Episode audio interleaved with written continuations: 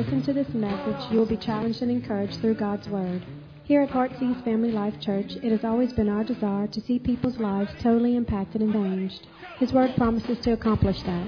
For more information in regards to our church, you can call us at 225-274-1607 or visit us on the web at www.hflc.us. We look forward to hearing from you. Be blessed now as you listen to God's Word.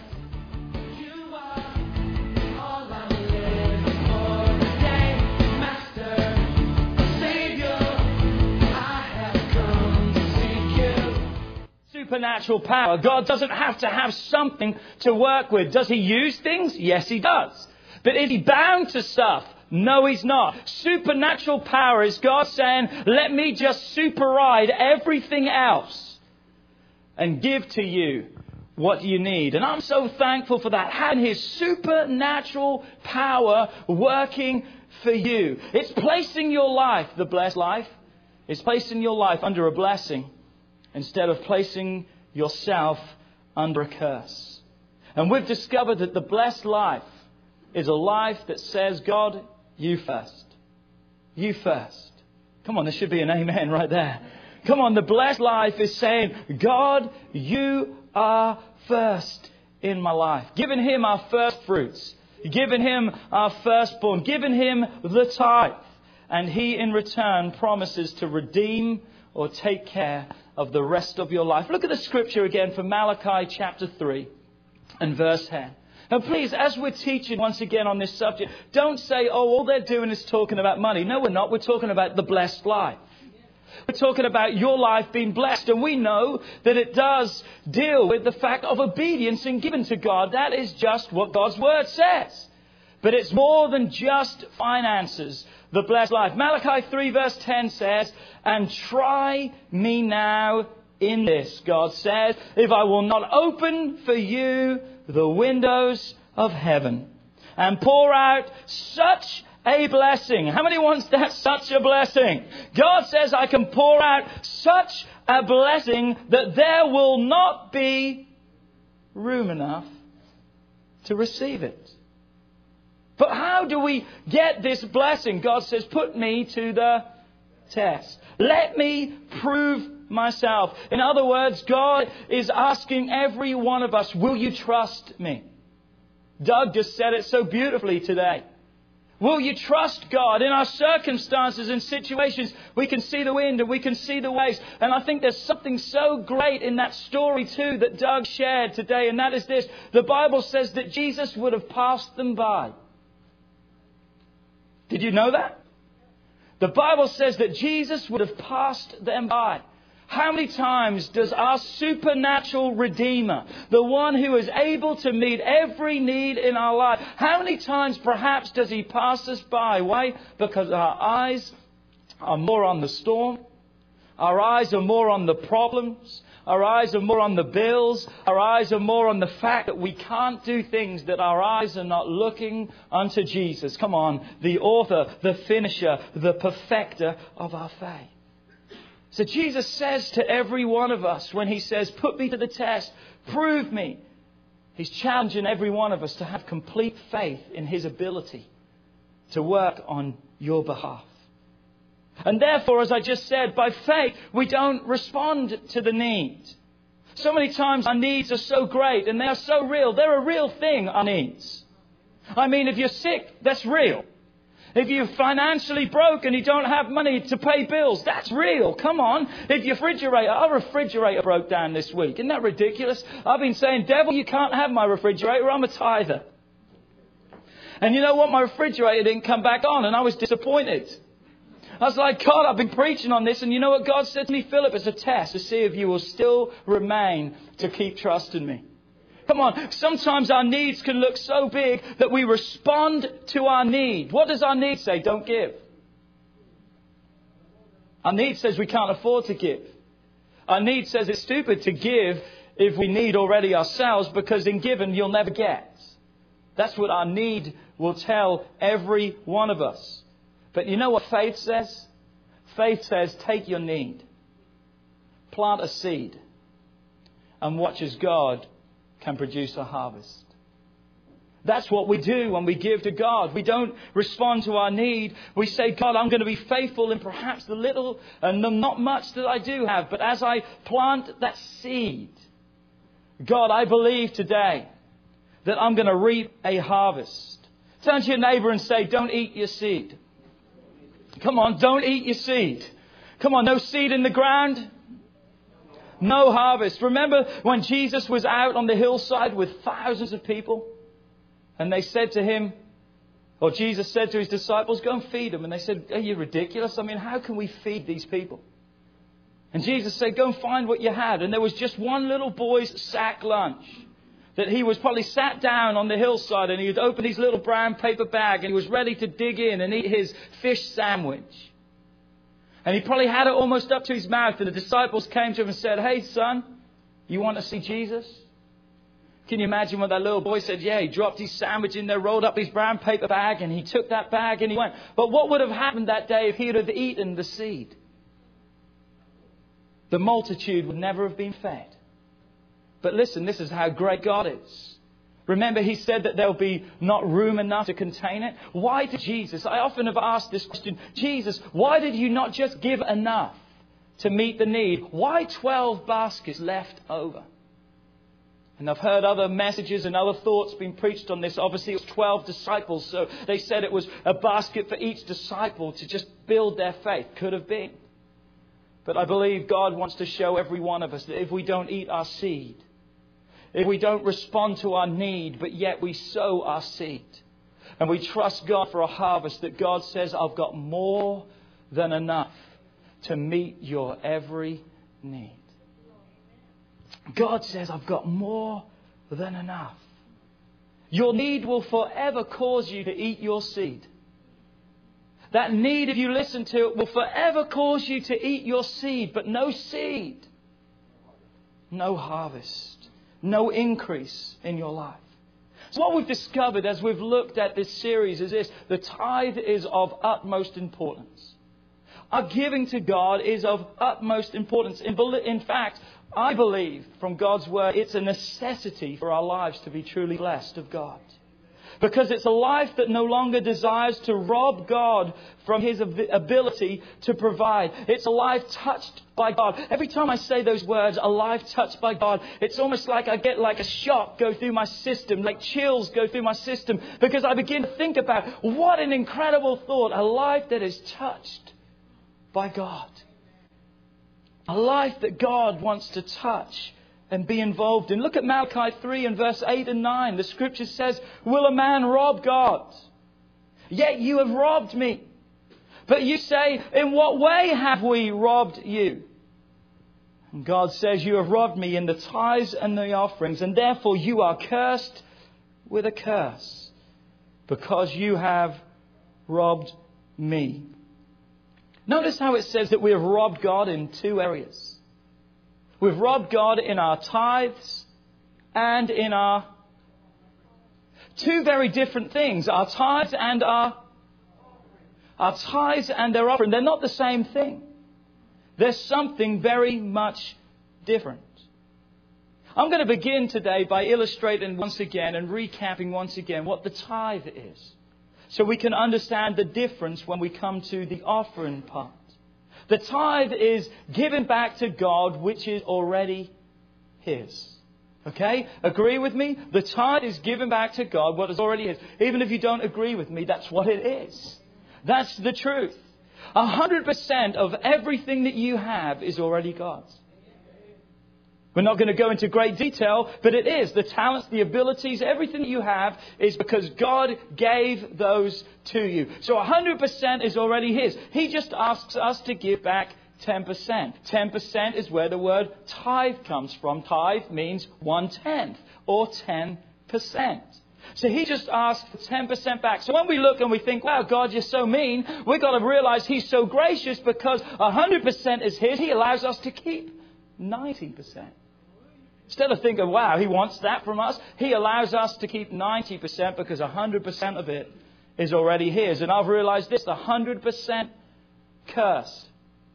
Never, never, I said never will go further than 90% that's blessed by God. You can try and do your math and you can try and figure out, but I'm telling you now, it's illogical because the things of God, you can't work them out logically. How can 90% go more than 100%? Why? Because you put God in the mix and everything changes. Supernatural. Come on, say that with me. Supernatural. That's the supernatural ability of God in my life. Let me illustrate this to you today, and I've used this illustration before, but it's a good one that will help, I hope. This is what we do with our time. This watch is mine. Here, Fred, have that watch. So I've just given Fred something that is what? It's already mine.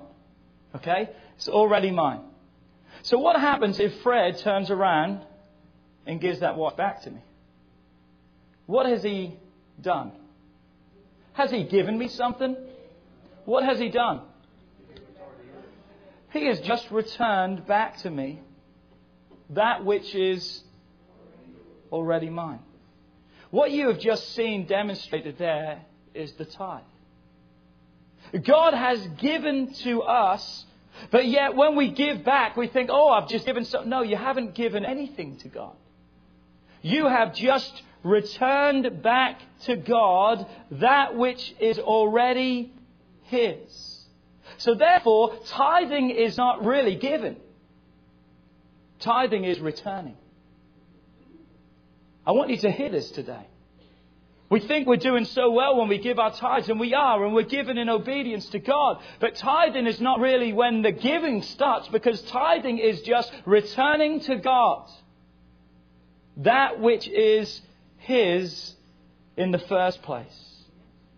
So when I pay my tithes, we've been so wrong for so many years by saying, I'm giving to God my tithes. No, we're not. When we pay our tithes, we are bringing our tithes to God. And understand this, God is pleased with that. God asks for the tithe. That's, that's His portion, and He wants us to put Him first. And, and through that, that we'll be blessed. And notice the stance of a giver. I love the stance of a giver. The stance of a giver is when I give, what happens? I have my hand open. And my hand is open because it's given. But now my hand is in a position that it can receive. As long as my fist is clenched, as long as I'm in this stance, there's no way that anything can be given into my life. But when my hand is open because I'm returning to God, that which is His, God then says, I can return back to you. Supernatural blessings beyond your wildest dreams. So our giving or returning or bringing to God, we should never do so in the motive of, oh, I want to receive. God knows, the Bible tells us, the motives of our hearts. I don't have this scripture, I believe, on the screen, but we read it in Luke chapter 11, I believe it is, or Luke chapter 6, verse 38. And God says these words He says, Given it shall be given unto you. Good measure, pressed down, shaken together. And we love that scripture and we get excited about it, and we should. But if we would read that whole passage there, we would realize that this whole verse or this whole passage is dealing with the motive of our heart. It's not so much the gift that we're given, but it's the way in which we are giving the gift to God. So many of us look at God as a spiritual Powerball. I'm just going to pay my tithes today and then I'm going to get millions back. So many people look at God and, and giving their tithes as a spiritual ATM machine. Well, God, I gave you a hundred dollars, so you've got to give me a thousand back. Can He bless you? Yeah. Will He bless you? You better believe it. But it's not with a motive like that that we'll receive the blessing of God. It's when we put God first and we're stewards with what God has given us. It's when we bring our tithe and say, God, I'm going to bring to you that which is already yours, but I'm bringing it to you from a heart of love and generosity, expressing gratitude for everything that you've done. In the Old Testament, we see obligation. In the New Testament, we see cheerful, happy, hilarious giving. So we're not giving our tithes, or we shouldn't bring our tithes as an obligation because we're not under law. But we're cheerful, happy, a willing giver to God. We talked about this, and I'm not going to revisit it, but tithing is a principle, not a law. It's a principle of life for you and your family. It's a principle that will change your life. It's an unchanging principle given to us by an unchanging God. But then say these words with me and offerings. So we've talked about the tithe, God's portion, returning to Him. But God says we've robbed Him in tithes and in offerings. So this is something totally different to our tithes. This is something above and beyond the tithe that we bring. Really, to be honest with you, this is the realm where we can really truly say that we're given to God. In the offerings is where we really truly are giving to God. While Jesus ministered here on this earth, there were many important lessons and teachings that he taught his disciples and those around. But I believe one of the greatest messages that he taught the people of that day that still is a lesson that we need to learn today is this. Jesus taught them to go the extra mile.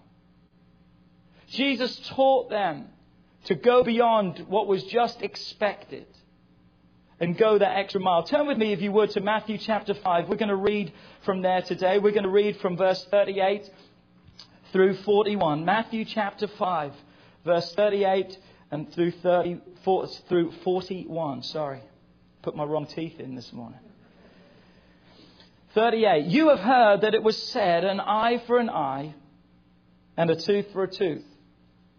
But I tell you not to resist an evil person. But whoever slaps you on your right cheek, turn the other cheek to him. And if anyone wants to sue you and take away your tunic, let him have your cloak also. And whoever compels you to go one mile, what does Jesus say? Go with him too. When Jesus taught them teachings such as this, he taught this in the sermon that was known as the Sermon on the Mount, where he gives them the Beatitudes, the attitudes that need to be in our life. And he goes on and he continues to teach, and this is one of the subjects he taught. People didn't like this. This didn't really sit well with them. Why? Because for many years now they had got used to just doing what the law had required, and that was a tough pill to swallow. But at least now they understood they had to do that, so that was just part of their everyday life. But now Jesus says to them, I want you to do more. I want you to go further than that which the law demands. Why? Because they're not, no longer under law, because through his liberty and his death and resurrection, they're now under grace, and we discovered that grace requires more than what the law does. Because grace all supersedes the law, it goes beyond.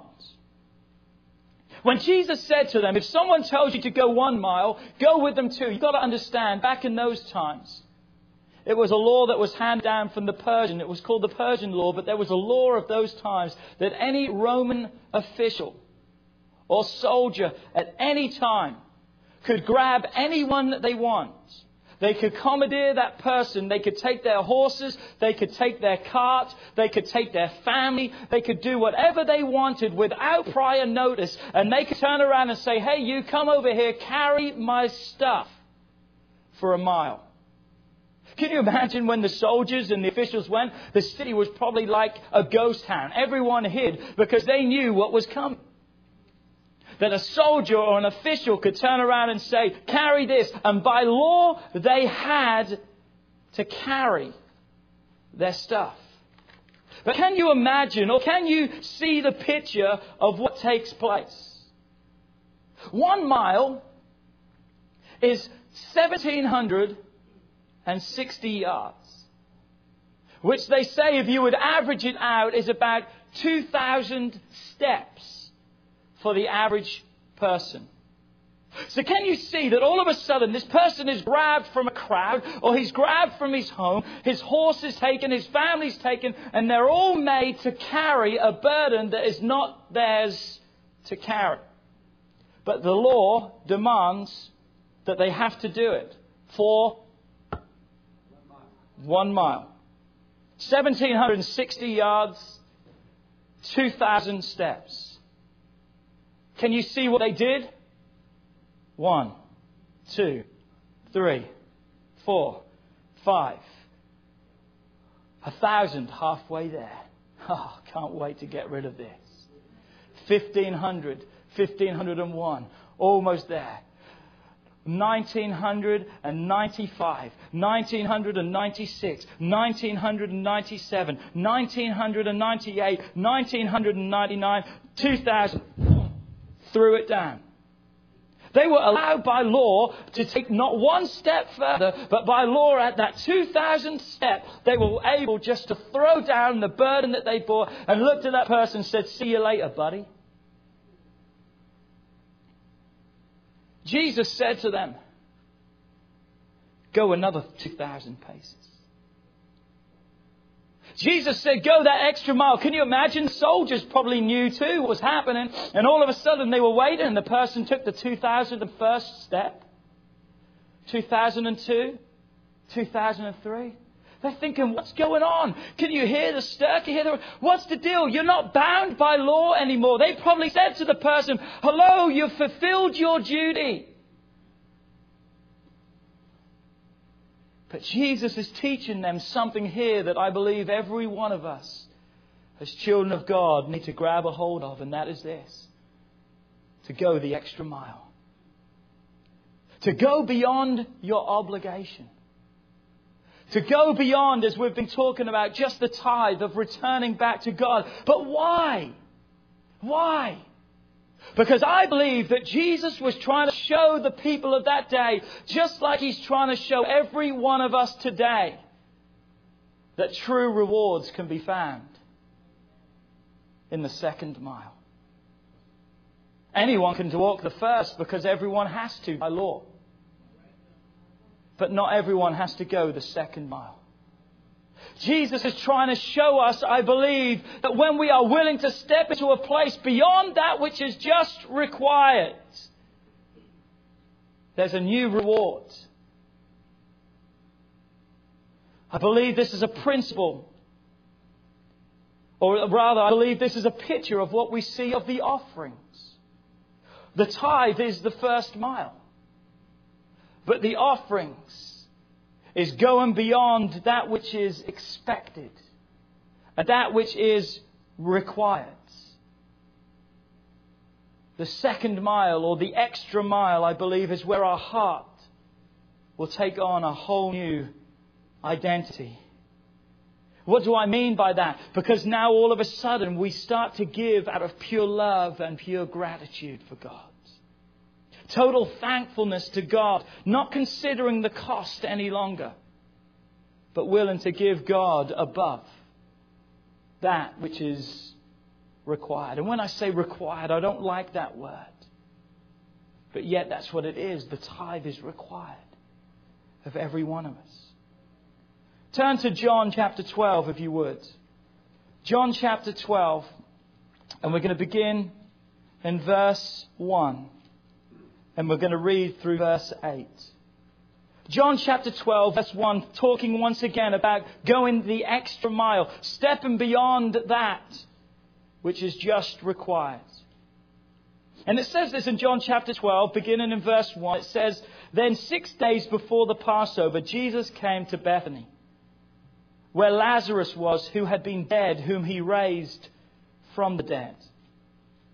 And they made him a supper, and Martha served, but Lazarus was one of those who sat at the table with him. Then Mary, which is Lazarus' sister, Mary, Martha, and Lazarus, Mary took a pound of very costly oil, a spikenard, and she anointed the feet of Jesus, and she wiped his feet with her hair. And the house was filled with the fragrance of the oil. Verse 4 But one of the disciples, Judas Iscariot, Simon's son, who would betray Jesus, said, Why was this fragrant oil not sold for 300 denarii and given to the poor? This he said, not that he cared for the poor, but because he was a thief. And he had the money box, and he used to take what was put into it. But Jesus said, Let her alone. She has kept this for the day of my burial. For the poor that you have with you always, but me you do not have always. Haven't got time, but the words that Jesus said, This she did for my burial, is incredible because when they took Jesus down from the cross and they laid him in a tomb, it was the Sabbath day after that. They could not anoint Jesus' body. In fact, that was when the disciples or when Mary and the ladies went back to the tomb when the angel came. What were they going to do? They were going to anoint Jesus. It's absolutely incredible that Jesus was anointed for his death before he even died because of the obedience of someone who stepped out.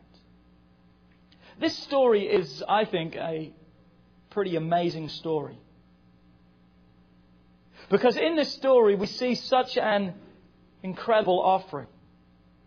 We see something that was given beyond that which was required. We see a second mile offering that is being given in the story. But in this story, we also see two extreme contrasts. Because we see Mary the giver. And we see Judas, the taker. Did you catch that? Mary, the giver. And Judas, the taker. Mary longed to give God a sacrificial offering. She didn't consider the costs. Where Judas questioned the gift and said, Hey, that's a waste. What a waste. What a waste pouring out all of that. In Matthew's account, it says that the disciples were indignant. That the whole crew was. But here specifically in Luke, we read it was Judas that was the one who was leading the complaints. And as I began to think about that, the contrast of the hearts, God began to question me in the state of my heart. And I began to look and I wrote down this thought How does your heart see the story? What's your response to this story? What a waste. Oh, wow, that must have been absolutely incredible to give such sacrificially to God. Just to pour out everything upon him. How does your heart see this story? How does your heart respond to this? The amazing fact is, Judas is telling the truth when he talks about what a waste it was because that oil could have been sold for 300 denarii. He was telling the truth. You know, 300 denarii was the average yearly wage. One year's wage that she came and gave that day. Now, whether you make minimum wage or whether you make a good wage, whatever spectrum or whatever degree you're on, come on, one year's wage, whatever way you look at it, is still a whole lot of money. That's a lot of money that she gave. And I love how Mark tells the story. Mark tells the story like this. He says these words She broke the flask. She broke the flask and anointed his head. Tommy, have you got that bottle of water still? You got that? No? Fred, let me have your Coke a second. Is that, can I steal your water? That's better because I don't want to drip Coke everywhere.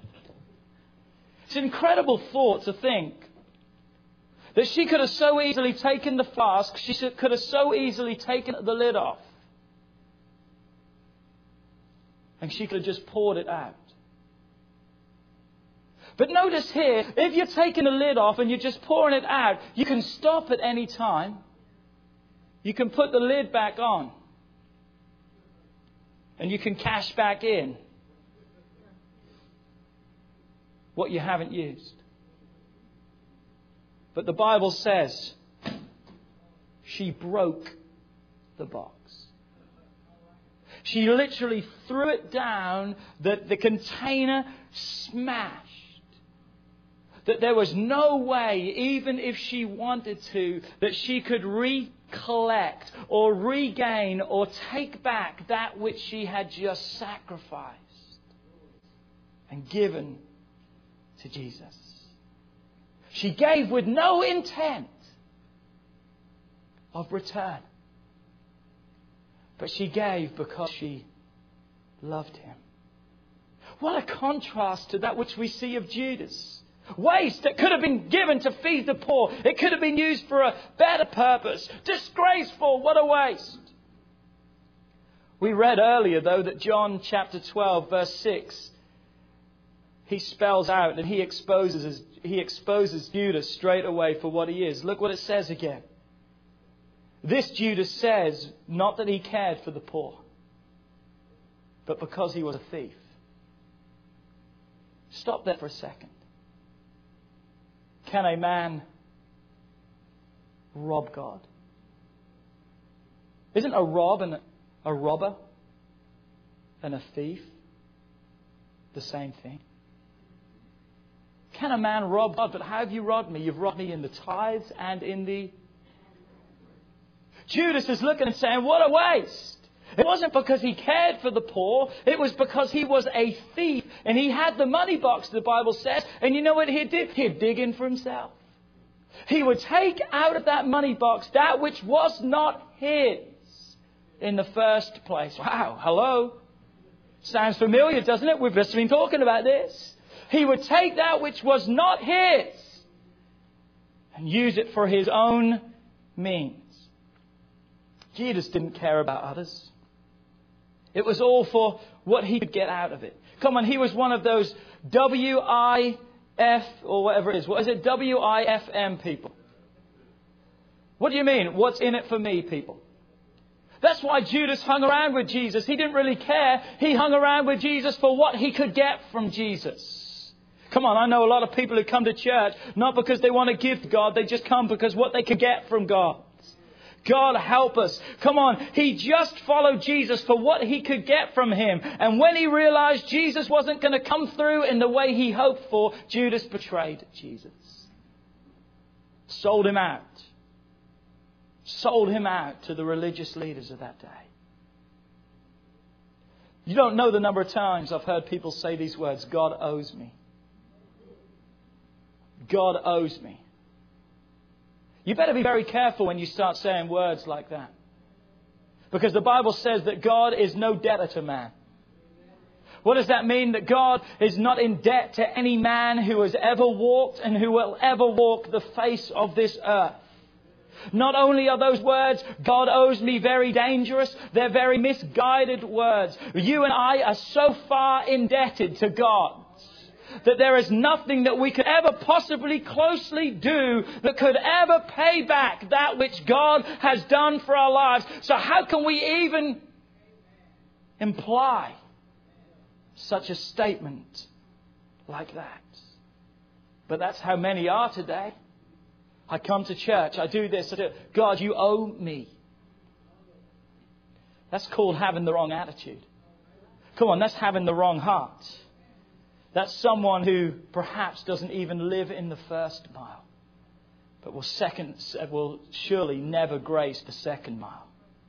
You see, it's never about what I can, or you see, it's, it's never about what I can do for him with those type of people. But it's all, what can I get? And what we'll see from those kind of people is they seldom give, and if by chance they do, it's only to get because it's complete given with ulterior motive. That's called a selfish spirit that cares about nothing and no one else but self. One who will always find good reason not to give and to be generous. But again, how does your heart see this story? When you look at Mary, when you look at Judas, when you look at the situation, how does your heart see this story? You and I are being tested with what we have. You've heard that many times through the course of this series, and you'll hear it many times in the future because that's what really faith is being tested with what we have, whether we'll trust God, whether we'll believe God, whether we'll put Him first. Tested, tested. You and I have been tested specifically in our stewardship. Stewardship is being entrusted with that which is not ours. Again, the tithe, everything we have, it's already His. It's stewardship. What are we doing? Are we willing to give that? Or are we going to be selfish?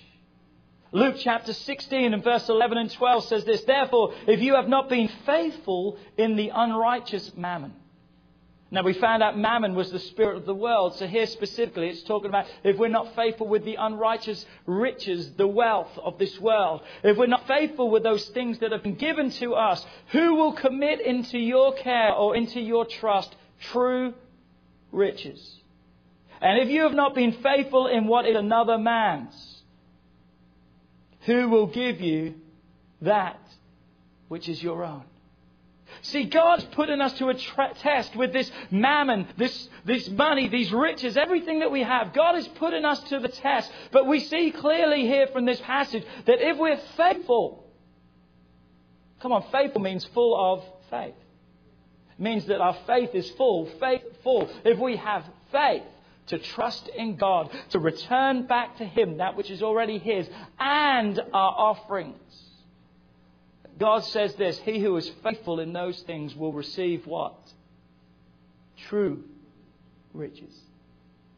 Come on, did you catch that? True riches.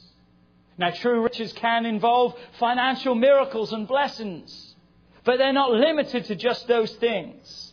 Come on, if I was to ask some of you for the most valued thing that you desire in your life, most of you wouldn't even say anything to do with money because you want your kids saved. You want to see your family turned around. You want to see healing in your body. You want oppression to go. You want all these things. Why? Because money cannot buy those kind of things. And God says to every one of us here that if we are faithful to Him, He will give us true riches. And I have to believe that true riches is our families getting saved. That God's supplying all of our needs, not just financially, that we'll see lives change, transformed, miracles that we'll be able to help others like we've never helped them before. That there will be supernatural involvement and change that will take place. True riches, I believe, though, only can be found in the second mile. Mary came to Jesus with a heart overflowing with love and gratitude. That love translated itself into worship through an offering of great price. An offering that went well above and beyond what was expected and required. It was an extra mile offering. It was a second mile offering. Judas wanted to keep, to get, to build his kingdom. Where Mary was willing to give everything she had in order to bless her king. Now, don't think today for one second that I'm saying that we should give everything that we have. I'm not saying that. God's not requiring for us to do that. We know what's required. We know what's expected. That's our tithe. That's returning to God. But when we step into the offerings, it is out of a pure love and a heart of giving unto God. You can give without love. But there is no way that you can love without giving. You can give without love. I've used this before. We give every day to the IRS. We give to what Medicaid and all the whatever the things our taxes go to. We give to all these things. We're giving into something that's broke. we don't like that. But when we love, we cannot help but giving. You see, the heart of being a Mary and a Judas is a battle that rages amongst every one of us. Every one of us, we battle here. Are we a Mary or are we going to be a Judas? Are we going to be selfish or are we going to choose to be generous? Am I going to allow my life to be ruled by selfishness? Or am I going to release generosity into my life? I cannot speak for any others in here today, but I can speak for myself and my family, Kelly and I. We look for ways to give into the second mile.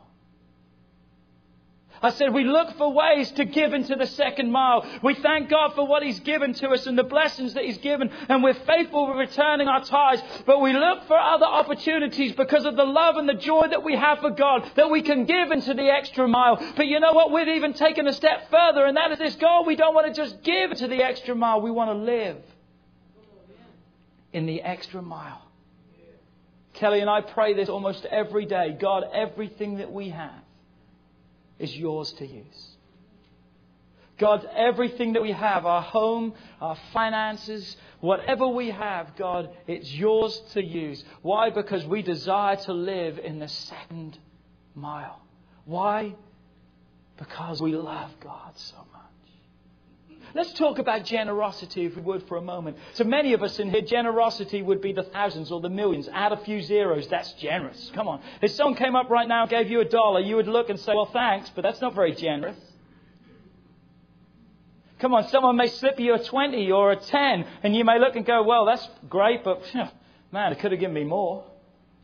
I mean, we look at those and say it's not generous. Now, if someone came up to you right now and gave you a thousand bucks, I'm sure every one of us in here would say, well, now that was a generous gift. Someone gave you a million dollars. You would be saying, ha ha ha, that is really generous. Thank you very much. So we look at generosity as being bigger. We look at it as being greater in the fact of more money.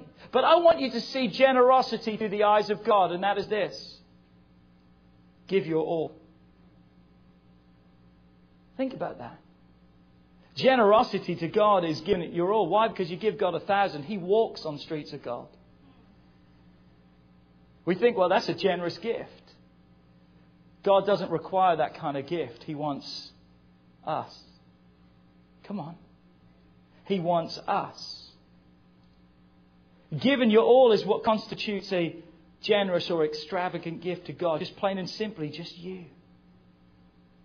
Given to Him, offering up to Him all you are and ever will be. Giving Him your entire being, nothing held back, totally surrendered and given unto God. That's the greatest offering that any of us could ever bring to God. Saying, God, I want to live in that second mile. You've done so much to my life and so much I can never repay you. Now every day I want to live to serve you. I want to give you everything. You see, that's what Mary was doing that day. That's what Mary did that day that she was ridiculed for. Why? Because people don't understand. Those who don't even live in the first mile certainly can't understand those who want to live in the second mile. You go to church twice a week. What's up with that? I mean, Easter and Christmas is all you've got to go, isn't it? Oh, but I live in the second mile. Let me tell you what Jesus has done for my life. Let me tell you what He's given to me. There's such love, there's such a gratitude, there's such a praise that you know what? If they had church every night of the week, I would be there with my family. Why? Because I love God so much. Many people don't understand. They ridicule, they laugh. They question, why should I give more than it's expected? You see, many can't grasp that. Well, he wants tithes, and now you're saying I've got to give him more. No, I never said you've got to give him more. I said, you give him what's required, but let me tell you something. When he starts supernaturally touching your life, your life will be changed, and you won't be asked to give more, you'll be willing to give more. I've got to give more than's required. Many can't grasp that because here's the deal. I thought God wants to bless me. Well, He does. Well, if He's blessing me and I've got to give it back, I'm not really being blessed. Come on, say blessed to be a blessing. That's why God wants to bless you, not so you can just sit there and gather in your millions and make your life so comfortable and live what? Selfish. Doesn't mean that we can't have for ourselves. We discovered, I believe, a couple of Wednesday nights ago that God says there'll be bread for our house. There's going to be blessing for our house, but you know what? God's not given it all to us. That's why He says there's not enough for you to contain it. For what reason? It's not all for you. It's not all for you. Many can't grasp that. Hold on a second. So God wants, oh, okay, I'm giving, I'm paying my tithes, so God's going to bless me. But now you want to get, no, no, no, come on, come on. I mean, if I'm going to be blessed, I've got to keep, keep, keep, keep, keep. But you notice what happens as you pay your tithes and you are blessed.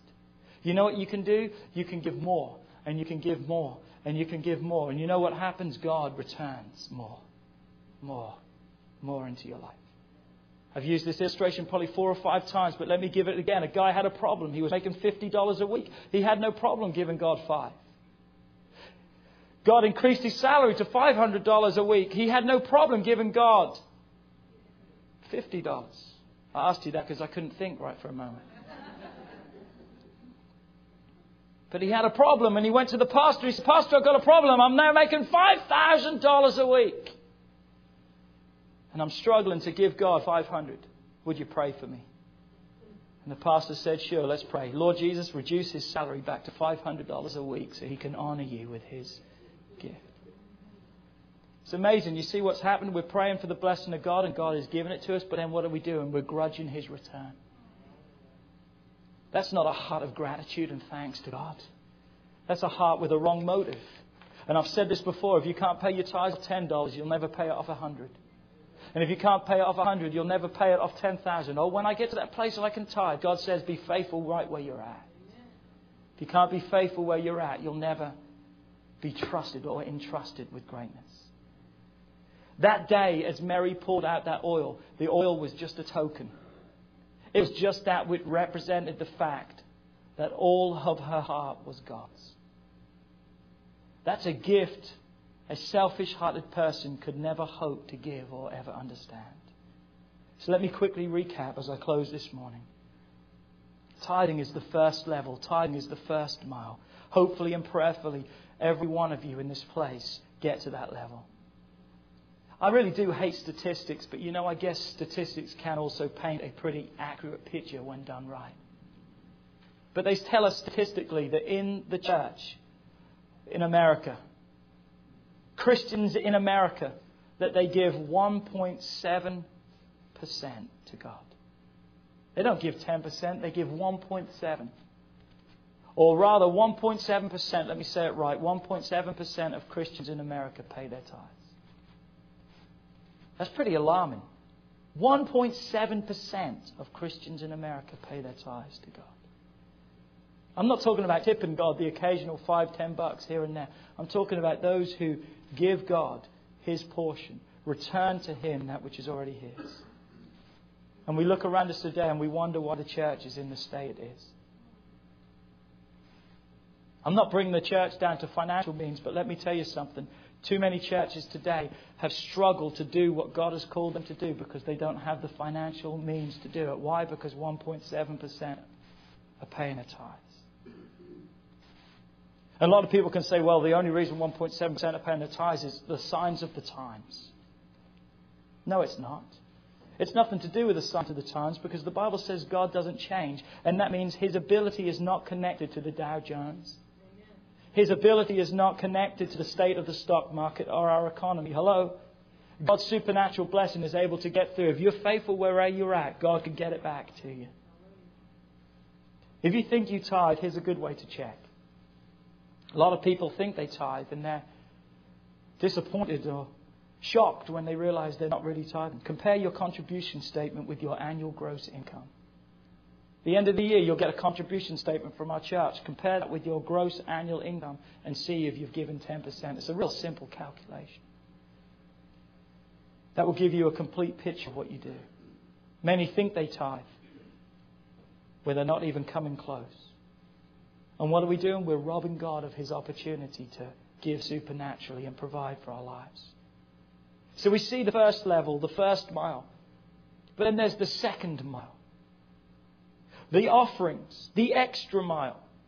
Usually those who get to the first level will usually, more than often, will also step into the second mile.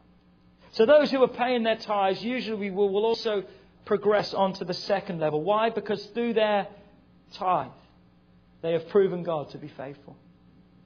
They have experienced a supernatural outpouring from God. They've seen the windows of heaven, as we read in Malachi 3.10, being opened in their lives, that blessings have come, and therefore now they know the rewards of those who give. So now they love to give. They love to bring. They love to go above and beyond. They desire to live in the extra mile.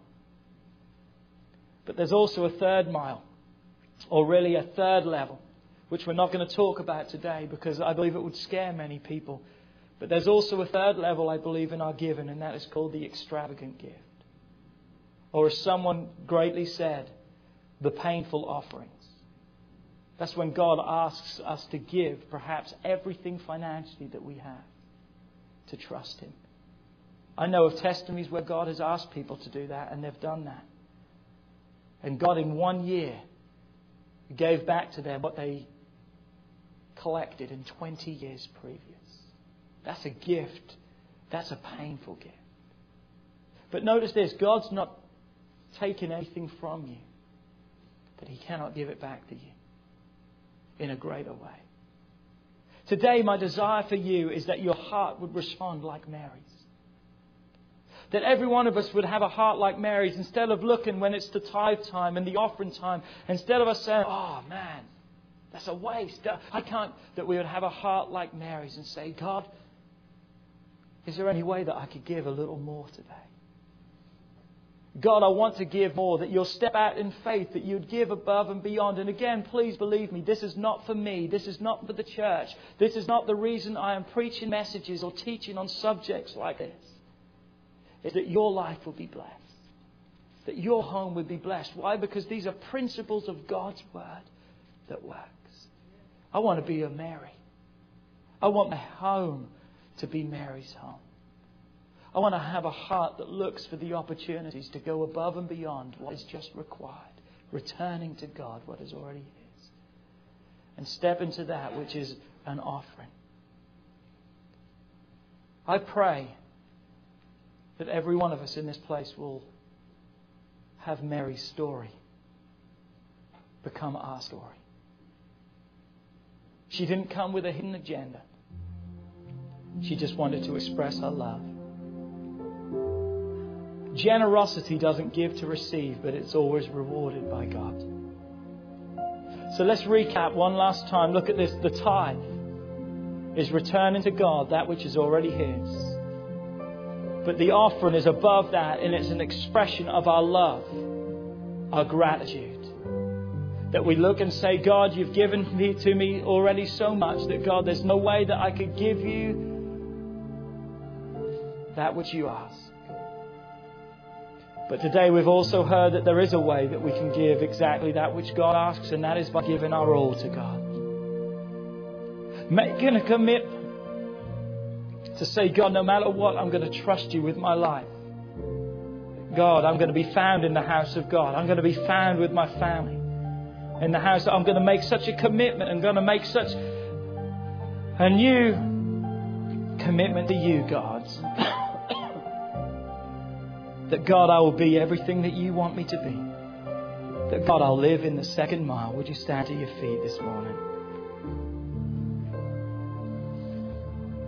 If you feel comfortable doing it, would you just lift your hands right now? Come on, just lift your hands as a surrender and as a sacrifice to God. Come on, right now, in your own words, in your own way. Why not just begin to tell God, I surrender my life completely to you again?